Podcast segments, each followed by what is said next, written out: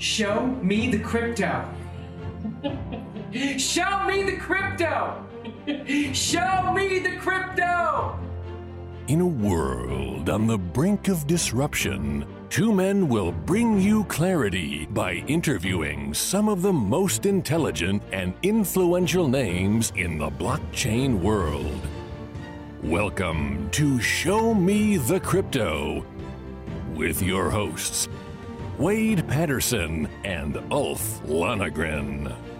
Well, hi there, and welcome to Show Me the Crypto. My name's Wade Patterson. And I'm Ulf Lonegren. We're a couple of friends from Canada who love learning about cryptocurrencies and blockchain technology, and we're happy you're along for the ride. Whether you're a crypto virgin or you know your way around the block, we hope our interviews with some of the most intelligent and influential people in the blockchain space help deliver you with value. And on this episode, we're joined by Pritesh of Kaizen Crypto.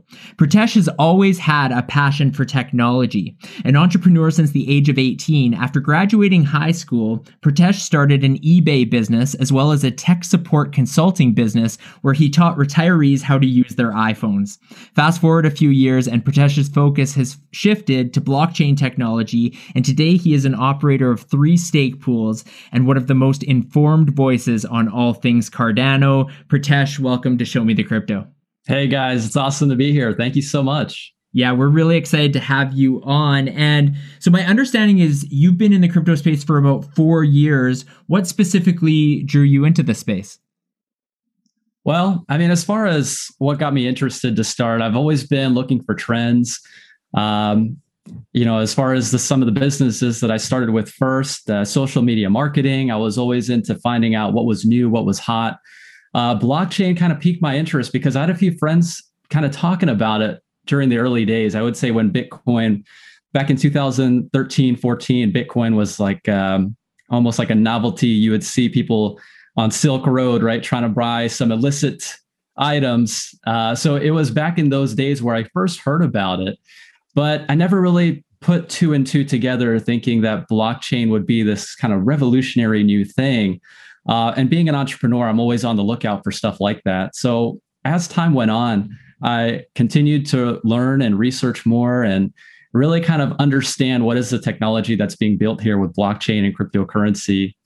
Um, I would say around about 2017 is when I first got started. And from there, it's just been constantly learning. It's just been a huge level of uh, growth that I've had to go through, you know, just seeing all the different obstacles that I've had to endure just being in cryptocurrency because it's still relatively new. I think that everybody who's in the space now, it's like we're early adopters. So having to go through it and just learning it step by step, uh, it's just been a really fun experience. Uh, it's funny that you say we're early adopters because I think there's this common maybe misconception that a lot of people new to crypto feel that they're late to the game. Like this is some uh, long standing technology and that you know coming in now it's like they may have missed the boat but no we're still so early on. And i think it's important to uh to remind that to people that actually we've got a long way to go still and we are early adopters. Um so one of the things I wanted to ask you, I see you've got a Cardano poster on your wall back there. You got two actually. Yeah, and, big fan, uh, big fan. and, and anybody who knows your channel, uh, you know, you really are. Um, you cover all bases of Cardano. Uh, I'd call you a Cardano expert in my eyes, and I'm just curious. Um, why did it get so much of your attention? Why Cardano over any other crypto project? Sure, sure. I love that question. Uh, there's so many cryptocurrency projects out there. And to see Cardano back when I did, what really kind of drew me into it was the process in which they were taking to build it. Because um, what we had seen with Ethereum at the time, uh, of course, we're not necessarily talking about Ethereum here in this video, but just to kind of compare it. Sure. Um, you know what i saw was that they had gone through the process of building a blockchain but there were still so many issues with it and I was looking for different projects that might have some viable uh, solution to the problems that we were seeing there. So just looking online and trying to find out what's the best thing to get into. Because for me, as an investor and as an enthusiast, uh, I like to follow a project and stick with it for a while. So I saw the original Charles Hoskinson whiteboard video. Um, so this iconic YouTube video. I think it's got over half a million views now by this point. Uh, I saw that video and I was just mind blown. I was like, oh my gosh, like he explained it so well in just plain English. And I feel like the rigor that they were putting in behind the project to solve some of the problems is what really kind of piqued my interest. Um, and back then, a lot of people, I think they were skeptical of the process that they were taking, saying that this whole peer reviewed process, it's going to take way too long by the time they finish a product. You know, you're going to see the market go through a cycle or two. You know, it's going to be too much or too little too late. And I'm so glad that I stuck it out because I think that now people realize that, hey, you know what, ETH 2, you know, that's that's in the process. You know, we don't know for sure when exactly we'll see that come to fruition. They they've acknowledged the problems that we're seeing right now with Ethereum and they're trying to address those. But I think that what Cardano is doing, it's not necessarily trying to compete with Ethereum, so to speak. I think it's really trying to run in a race on its own. I mean, it's just on a whole new level. Um, so yeah, that's really what kind of piqued my interest with Cardano, just trying to see like the processes that these people were taking, uh, seeing that it's based on peer-reviewed science. Um, there's so much academia that's coming from that space. I think now they're up to 100 academic research papers. Um, so yeah, just the way that they were going throughout the process of building it. Um, and still, I feel like we haven't even seen full Cardano capabilities yet. We're still waiting on a full Goguen release. You know, once smart contracts happen and we start to see the full capabilities for Cardano, I think that's when it really starts to get exciting. Yeah, you mentioned something uh, in there about like ETH and how uh, ETH has a number of challenges, but it's something that has been known for a long time. But I feel like we're at this point as of recording time that the the like ETH holders and ETH users, people who are in that ecosystem, are really experiencing serious challenges right now um, that they weren't even just not so long ago. Primarily with gas fees being what they are, it's priced a lot of people out from the market. And the thing is, when we talk about for Ethereum, it's one of the blockchains that exists today that has real use cases. It's, it actually has a lot of real working functions.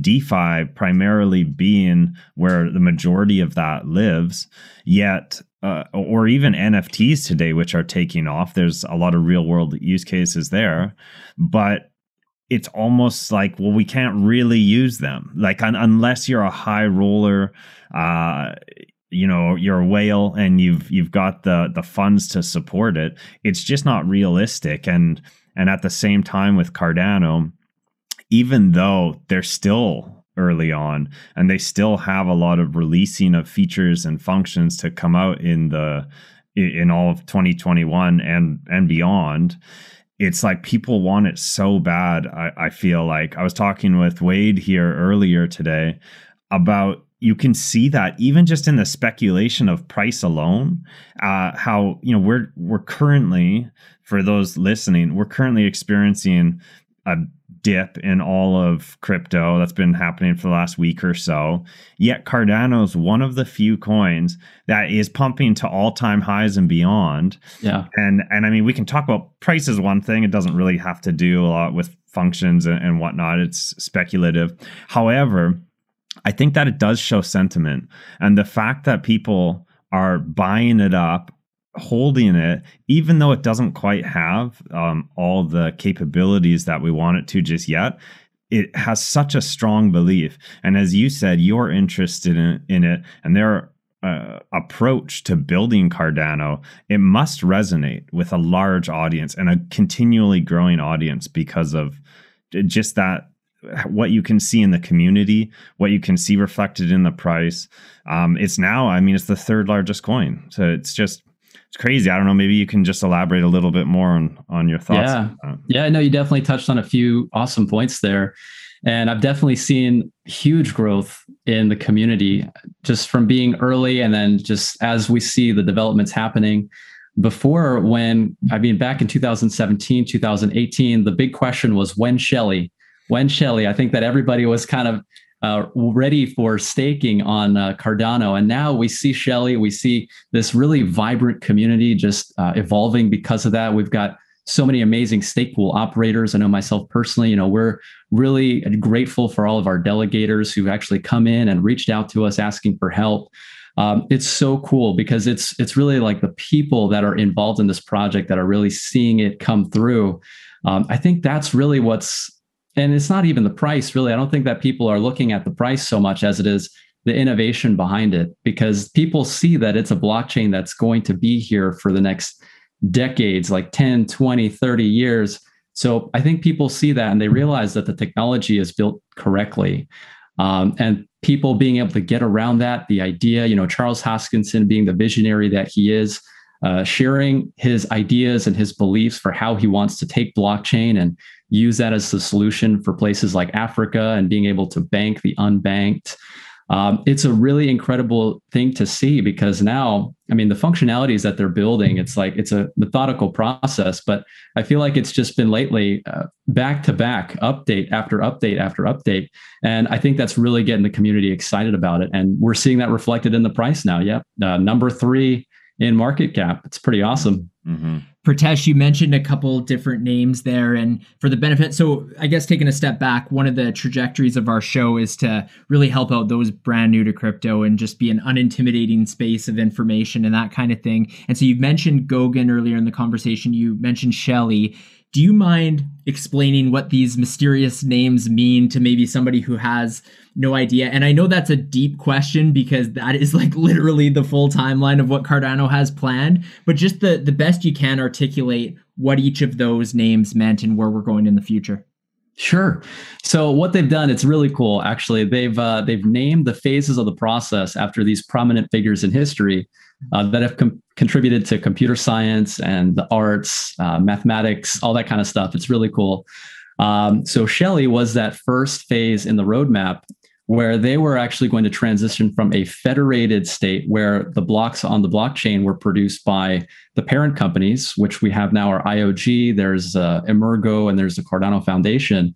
So what happened with Shelley was the blockchain transitioned from this federated state to a decentralized and distributed state. Um, so that's where we start to see the functionality of staking and being able to earn rewards on your ADA by delegating to a pool.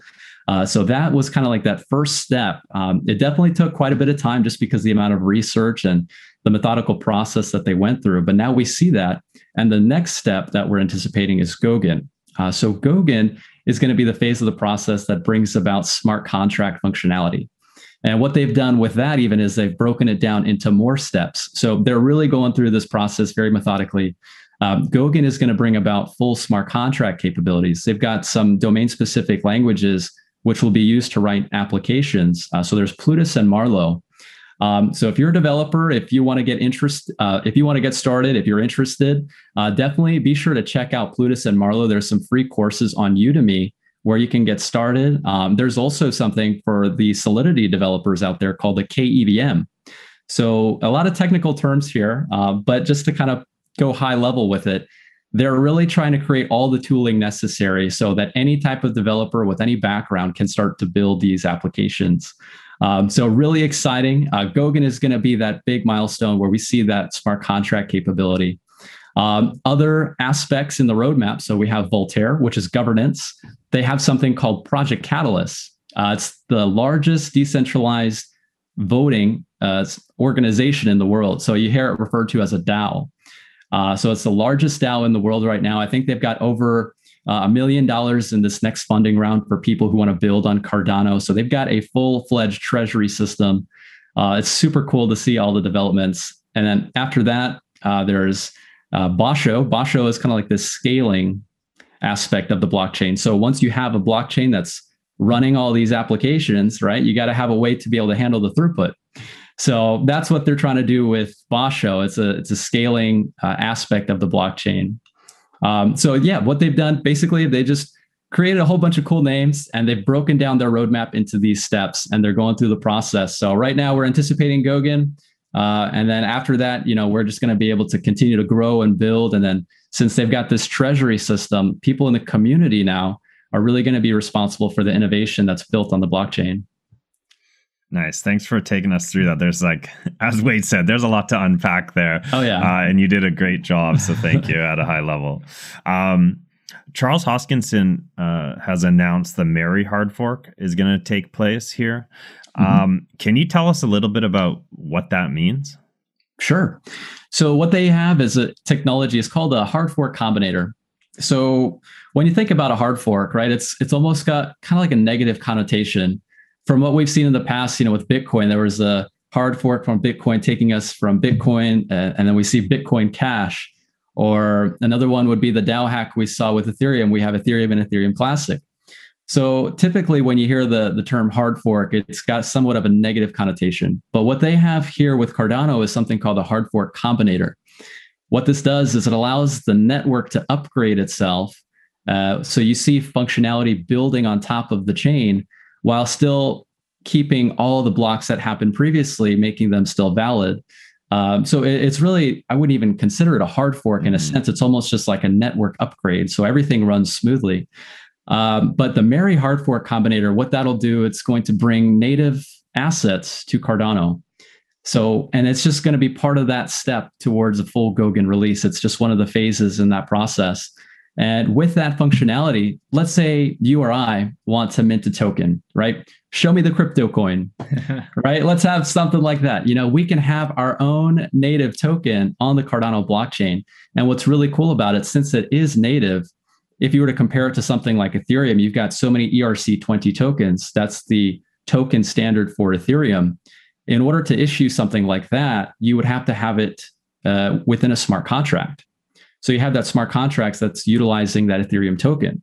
And the difference with a native token, say on Cardano, is that there is no smart contract necessary to mint your own token. So really cool. The functionality is great, and it's going to be treated like a first class citizen. So all the benefits that you would see uh, by holding ADA, you would also have that available for these native tokens. Um, so that's the next step. That's the Mary Hard Fork. Tentatively March 1st. I think we're go for March 1st. That's awesome. I've heard uh, Charles refer to these native tokens as, you know, treating them as first class citizens as well. But I'll be honest, I don't fully understand what exactly that means. What does it mean to be a first class citizen? token versus that ERC20 where you're a smart contract? What are what what are the real differences there? Sure. Um, I mean, I guess if you wanted to think about it as simple as possible. So you and I, we have a, I don't know, we want to send a token on Ethereum and it's a Chainlink, right? I, I want to send you some Chainlink. Well, if I send you that Chainlink, I have to pay a gas fee. And that gas fee, it's not paid in Chainlink, it's paid in Ethereum. Right. Uh, so that's that's probably one of the biggest differences there, mm-hmm. as opposed to with Cardano, something that's really cool with the native token. I can pay that fee for sending a Kaizen token in Kaizen tokens. Mm-hmm. So so that's something that's really cool about it. You know, there's no smart contract that necessarily uh, restricts you uh, with native tokens. Uh, and then also as far as some of the other functionality. So let's say, for instance, you have a token that you're trying to build a governance structure around. Like, let's say you want to have the holders of the token be able to vote on certain things that you know are going to take your roadmap forward as a project. Um, so with native tokens, you can use the same model that ADA has with their treasury, and you can implement that to your own native token. So you have all the features and benefits that you would see with ADA. You can use that also for your native token. This might be a silly question. I don't know, but that's okay. I'll ask it anyways. Sure. Uh, NFTs, I mean, are getting a lot of hype right now, and just seems like on crypto Twitter, that's what the majority of people are talking about these days. Is that so? That will be possible with some of these upgrades that are happening, and and what will the difference be like for someone who wants to mint an NFT on Cardano versus Ethereum? Yeah, um, as you guys can see, big fan of artwork. so, so the NFTs, I'm just so pumped for those. Uh, I love NFTs. Um, but yeah, you'll be able to issue your own non fungible tokens on Cardano. There's a couple marketplaces that we're seeing already uh, show up. And then also with the governance and voting, people are already starting to build um, certain infrastructure so that you have like architecture. If you wanted to build uh, NFTs, you can pretty much go through the process almost like a copy and paste kind of thing. So really cool. Um, and as far as the differences with Ethereum, you know, touching on some of the differences there, it's like when you go and mint a token, you can do that on Ethereum using their token standard. But then if you were to go and try and send that NFT to your wallet, you're paying a pretty hefty premium there as far as the gas fees, just because of what we're seeing with uh, ETH and the scaling issues that they're facing. Um, as opposed to Cardano, you know, the transactions are going to be relatively inexpensive. Of course, right now with the price of ADA going up, you know, it's going to get a little bit more costly, but uh, still nothing compared to Ethereum. Um, and yeah, you know, native tokens, we'll be able to see that you can store the tokens directly within your wallet. Um, so Daedalus is the native wallet for Cardano. Uh, you've also got Yoroi. So two really user-friendly wallets. Daedalus is a full client, so it has the entire copy of the blockchain, and Yoroi is a web extension. It's a light client. Uh, either one of those wallets, you know, if you have an NFT, if you have a native token, you'll be able to see those in your wallet. Um, and then you'll be able to also transact with them as well. So it's going to be awesome. I'm looking forward to it, especially the artwork. You know, there's so many creative people in the space, and NFTs are really starting to take off. So I think that it's going to be a huge market for Cardano. You mentioned earlier about, um, I believe this is a part of the Goguen rollout, or maybe it's just in regards to the the languages used to to code smart contracts. But Plutus and Marlowe, mm-hmm. um, if I understand right, Plutus is kind of like the full on, you know, language that you can develop to your heart's desire, and Marlowe is kind of like a, a, simplified version that even utilizes, if I understand it right, uh, maybe user interface elements to allow anyone who you don't have to be a developer. You could be a business owner who wants to build a prototype of some sort of application on Cardano. And you can use Marlowe to simply drag and drop and utilize different pre-built elements uh, to create your own application. Is that is my understanding right? Is that kind of the difference there? Yeah, no, you nailed it. You nailed it. It's going to be awesome. So with Marlowe, uh, it's a domain-specific language. And exactly right. You know, you're going to have a graphical user interface. So it's called Blockly, essentially little snippets of code that's already predetermined and just bits of logic where you can drag and drop to create your own financial smart contract. Um, really excited about that. They've got a simulator so you can go and try it out. Um, and then, you know, as far as Plutus, that's going to be exactly like you said, you know, it's going to give you that full smart contract functionality. Um, so people will be able to write their dApps with Plutus. Both of these languages are domain specific languages written in Haskell. Um, so that's one thing that's also really cool about what they did was they really thought about what type of languages that they're going to build this blockchain with. Um, Haskell has been around for a while. I think I saw it's been around since the 80s, hmm. and um, you know the the type of rigor that they're putting in behind this. It's like the applications are meant to be fail safe, like bulletproof. Um, so the type of rigor you would see that would be used to build a jet engine or perform um, heart surgery or something like that. So you know, really mission critical uh, applications that we're talking about here. So yeah, really cool. You hit the nail right on the head there, man. Ulf, do you realize that our audience has either been watching or listening to this episode for 20 minutes? 20 minutes? They should probably subscribe. Yeah, they should subscribe and they should like and comment and hit that notifications bell. Oh, and did you tell them about the NFTs? That's right. We have our own NFT for our OG supporters. This is a way you can support our show, help us bring you continual great content. Information on that is below. So, in regards to Goguen, which is uh, coming up here, I think there's a lot of excitement and hype for it. I get that, that at a high level, it means smart contracts on Cardano, which is huge, right? I mean, that is now basically a functioning Cardano. People can build stuff on it. Stuff's going to be released, new projects coming out. So that is all really exciting. Are there any sort of key differences? Is all most people these days in crypto who've been around for a little while, they understand smart contracts basically based on how they work with Ethereum. Will they work any different? Are there different capabilities with the smart contracts that will be a part of Cardano?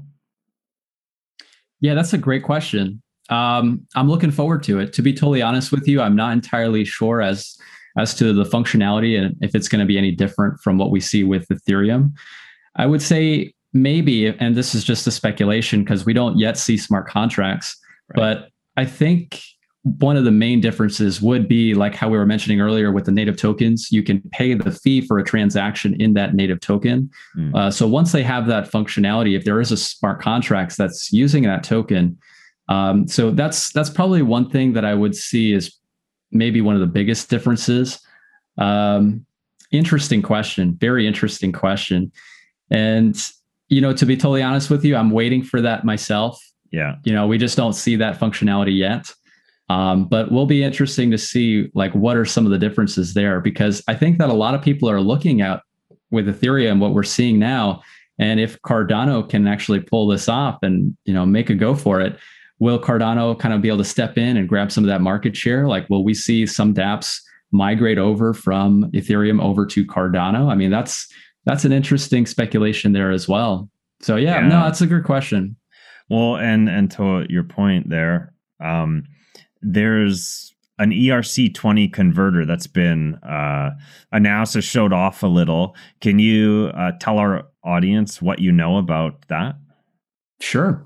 So that's something that's really cool too. I mean, let's say they've actually even got partners. Uh, they've they're talking with SingularityNET. Um, ben Goertzel, he is the CEO of SingularityNET. Currently, they're running on Ethereum, and that is a great option for them to be able to come over and migrate their AGI token onto Cardano. They had mentioned also that they're looking into that, and it would be called the uh, AGI ADA token. Um, so, an ERC20 converter basically it would take whatever you would have on Ethereum as far as the functionality for your token you can migrate that over. I think they have a really cool process to do that. They even got some type of graphical user interface mm-hmm. where you can simply take your token and then just migrate that over onto the Cardano blockchain. Um, and then, of course, you've got other tools like command line interface. You've got a whole bunch of more technical tools for people who want to go more in detail and more in depth with the functionality for it. But yeah, an ERC20 token converter, you know, that's another thing that as far as taking some of that market share from Ethereum, it's like unless your coin is used in a smart contract that's like doing billions and billions of dollars, you know, it's one thing I'm curious to see are the Uniswaps out there or the the Maker DAOs out there. Like, what what is the potential that they were to transfer over to Cardano? See, because they've already got billions of dollars that are kind of locked in their protocol.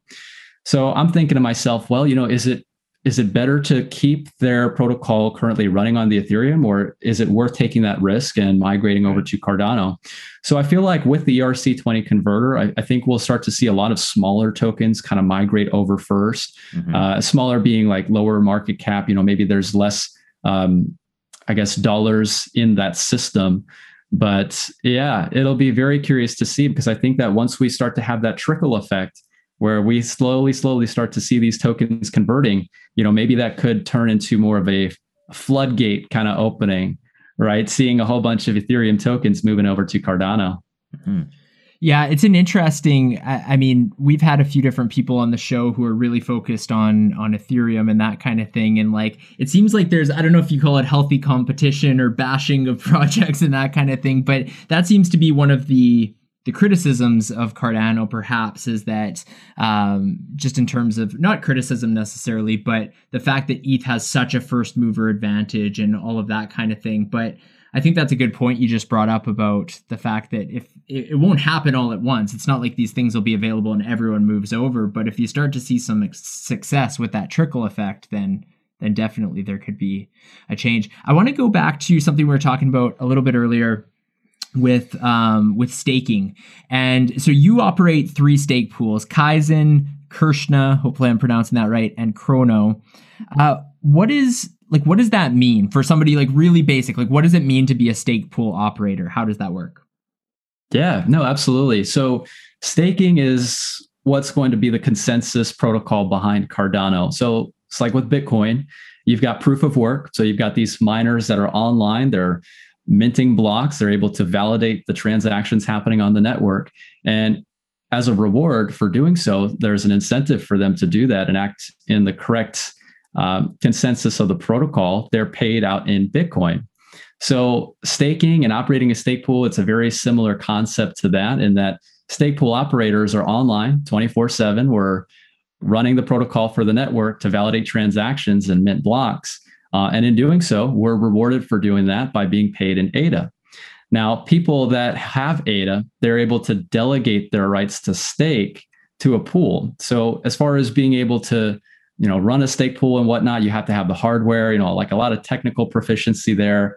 Um, that's not to say that anybody couldn't do it, because with the right amount of education and learning, I think that anybody could run a Cardano stake pool. Um, but for those who don't have the desire to, or maybe they just aren't in the correct location to do that, uh, maybe it's just not feasible, they can delegate that right to a stake pool operator. And in doing so, they're still able to earn those passive rewards. Um, so, really, all it does is it really just helps to decentralize the Cardano network. It creates an incentive for holding ADA because you can earn passive rewards. Um, and it's just helping to uh, maintain consensus for the protocol. So why do you have three? Like, what are the differences between each of those? Sure. So with Cardano, when we first started, so we had the original Kaizen stake pool. And then what we saw gradually happening over time was they reduced a parameter called the K, or I'm sorry, they, they increased K.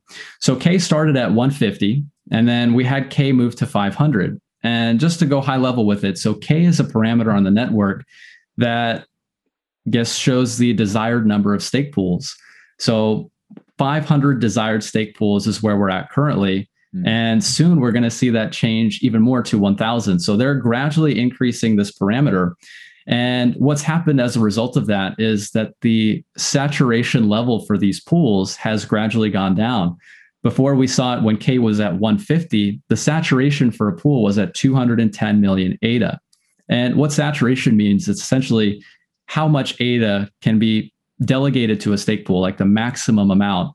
And what it does is it just helps to encourage decentralization. So you don't have a large actor uh, that's you know got a pool and they've controlled so much stake that it becomes almost like a you know they could potentially pull off a 51% attack.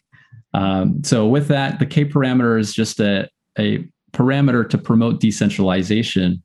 So with the multiple pools, we have all of them running with the same metrics, like the same margin, the same fees, all that kind of stuff.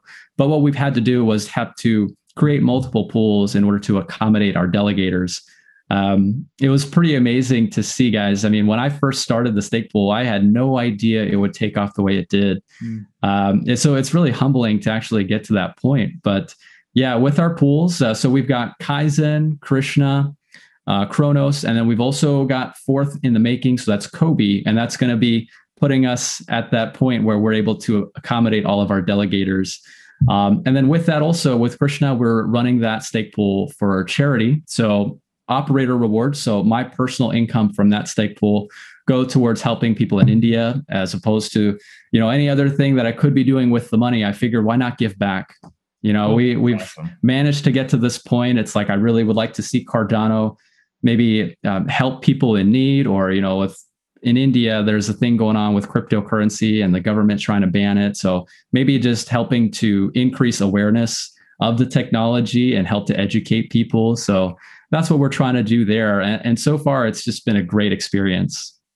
From an earning standpoint, so staking as a concept is fairly straightforward. You can delegate your ADA to a stake pool and you earn interest on it. It's pr- pretty simple. Um, what about as a stake pool operator? Like, what is the added benefit to having that technical aptitude, to putting in the time, energy, investment, and you know, getting set up and running a stake pool? Do you just earn more? can you go into a little bit of detail there? Yeah, yeah. Well, it's definitely proportional to the amount of stake you're able to attract. And you had touched on a great point because it is a lot of work, you know, as far as building the pool, as far as attracting the delegators. It's almost like running a business. You know, you have marketing to your restaurant. Uh, you know, you're trying to get customers in to come in and enjoy your food. It's kind of a similar thing that's uh, with the stake pool. So there is a lot of work involved other than just, you know, running the pool and making sure that it's operational. Uh, but I guess the added benefit for stake pool operators is that you get to contribute to the network. Um, and then also you do get the compensation for it. So like for me, because we're able to, you know, attract enough stake, the pools are relatively profitable. It's able to help me create a business for myself and financial freedom, which is really cool. It's like every entrepreneur's goal is to kind of create that for themselves and their families. So that's, you know, very fortunate to even say that. But yeah, you know, it's it's a lot of work, but then it all comes down to how much stake you're able to attract to your pools. Um, so yeah, and you know, with the K parameter changing to 1,000, they're talking about end of March. What that's going to do, it's going to encourage more people to create stake pools because the limit for a stake pool will be 32 million. We started at 210 million, and that got knocked all the way down to 32. So you know, being able to fill up that stake pool, it's going to get that much easier, and I think that we'll see more stake pools as a result of that. So there is definitely the added benefit there. There's a compensation aspect involved, but then also just being able to contribute. For for someone who is thinking, oh, maybe I could be a stake pool operator, uh, but let's say they knew nothing, they had to go educate themselves, learn how to do it all. Um, you know, would you would it be something you recommend? And let's say we had a couple reasons why. What if it was purely for business reasons and because they love Cardano. They love Cardano, but you also want to come out of this making money. It, would it yep. be worthwhile? Check. Check. Yep. Yeah. I, well, you know, that's that's something that it's it's going to come down to the individual. You know, you you're a business owner, you love Cardano, you got the drive. I would say it's definitely worth a shot. And the technical aspects of it now, it's really cool. The Cardano Foundation, one of the parent companies for Cardano, they've created something called the Stake Pool School. So you can get enrolled in this, which is where I would start. Um, it's pretty much a high level. It's going to go into what a stake pool is, how to run a stake pool, um, pretty much give you an understanding of what it is you're getting into. Um, and that's where I would start with the technicals. Uh, also, it is definitely recommended you have some familiarity with Linux, uh, you know, just some basic syntaxes, and then also just some networking skills like uh, DevOps um, being able to forward a port, manage firewalls, all that kind of stuff. So a little bit of technical stuff you would definitely want to start working on and get familiar with. Um, but yeah, man, I, I, feel like everybody should uh, be able to do it. I think that's what we're trying to go for. I know um, Charles Hoskinson, he um, he showed the community he's trying to get this thing running on a little Raspberry Pi, you know, one of those single board computers. Yeah, yeah and that's what we first started with. So yeah, it's just a really cool thing to do. Cool. That's awesome. And for the the individuals who are interested in staking their Cardano, how do they first, how do they do it? But then second, how do they choose a stake pool? Because there's a lot of options out there and they might not know which is which or what does what. Sure. So staking with Cardano, I love the process. It's a very straightforward process. What you would do first is just download uh, one of the supportive wallets. Uh, so Daedalus is that full node. It's that main client that you see for desktop. And then also Yoroi is just a light client wallet. Uh, either one of those two, definitely what I would recommend. Of course, you can definitely check out some of the tutorials on our channel. Uh, we've got a lot of content for that. Um, and then being able to stake and delegate to a pool, and how do you choose a stake pool? You know, it's a it's a question I'm getting quite frequently. And I would say the biggest thing to look for is you know have somebody that you feel like provides value to the community somebody you feel like provides an open line of communication because really like for me personally, I think of running a stake pool as a relationship business. Like I want to provide value. And in turn, if we can reciprocate that, if you choose to delegate to my stake pool, I think it's a win-win. Mm-hmm. So that's that's really what I like to look for is, you know, trying to find people who are doing it, who are who are doing it well, who are able to provide value and reciprocate and communicate and all that kind of stuff um, because there are a lot of options. I think we see now with stake pools, it's over like 1,500 active stake pools. So pretty amazing to see the growth just since we started. And um, yeah, that's that's what I would look for. Definitely somebody who you feel like is going to provide value, somebody you can trust, and uh, you know who is able to communicate with you if you did need any help. Cool. What about staking on Cardano versus again we're just going to use this most popular ethereum. What's the difference um, in in staking on one versus the other? Because i know there are a few key differences. Yeah and with ethereum it's the barrier to entry i think for staking we'll see is probably the biggest obstacle for it. Because with staking on ethereum you have to have a minimum of 32 ethereum and with today's prices, I think with fifteen hundred dollar Ethereum, it was something close to like sixty thousand dollars or wow. something like that. You know, something pretty pretty far up there. Yeah. Um, and as opposed to Cardano, the minimum is like 10 ADA. You have to have something in your wallet to pay the transaction fee when you delegate to the pool. So a really, really low barrier to entry there for staking Cardano. Um, another thing also is with Ethereum, I believe that there's a locking period where your funds are actually locked within that smart contract or uh, the validator. You know, you have to have your funds pretty much tucked away to be able to stake and get that consensus when they do transition to proof of stake. With Cardano, you're able to send and receive your ADA anytime, even if you delegate to a stake pool. Let's say if I wanted to send um, my friend some money because he bought me a drink one night, you know, something like that. You know, I can always just send my friend that ADA, even if it's being delegated to my stake pool. Um, so those are just some of the big things that I really like. There's no locking period. There's no minimum. I'm able to send and receive ADA at will whenever I choose. Uh, so the the user experience for staking with Cardano, I think they've nailed it. It's it's really awesome experience. I saw you do a video recently about, and I think this is a a recent function that was added, uh, the ability to buy ADA directly on Yoroi. Do you mind talking about like how somebody can do that? Yeah, yeah, that's a really exciting development. Um, so they came out. So Yoroi is the light client, and what they did was they integrated an API from Changelly. Uh, so Changelly is kind of like this really easy platform where you're able to swap your fiat for crypto, um, and you're able to use that almost as like an on ramp to get people into ADA. So I made a video about it. I was super excited. First day it dropped, I was like, oh man, I got to share this. So I made a video about the process of being able to, you know, just load up your credit card and buy ADA, and it's sent directly to your wallet.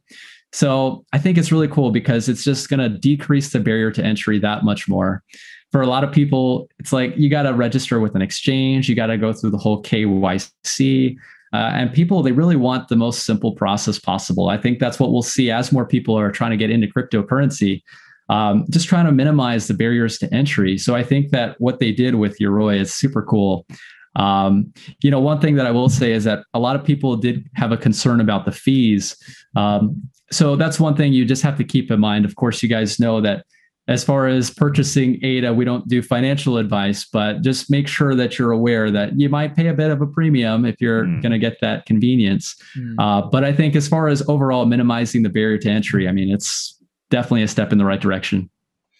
And in that same regard, you know, touching on wallets and, and where you hold your ADA and staking, I know that a lot of our listeners probably use hardware wallets.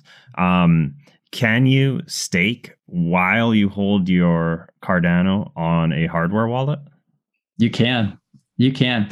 You can have your ADA on a Ledger device or a Trezor device. You can delegate it to a stake pool. You can set it and forget it. You can tuck that ledger wallet away. You know, you can keep it there for the next 10 years and you'll still be earning those passive rewards for that stake pool. That's awesome. Um, yeah, it's it's pretty cool. They've come a long way. What roughly is that in terms of the passive rewards percentage? Um, I know it varies by pool, but like just for somebody who has no idea uh, what that percentage would be around. So right now it's fluctuating about five to six percent.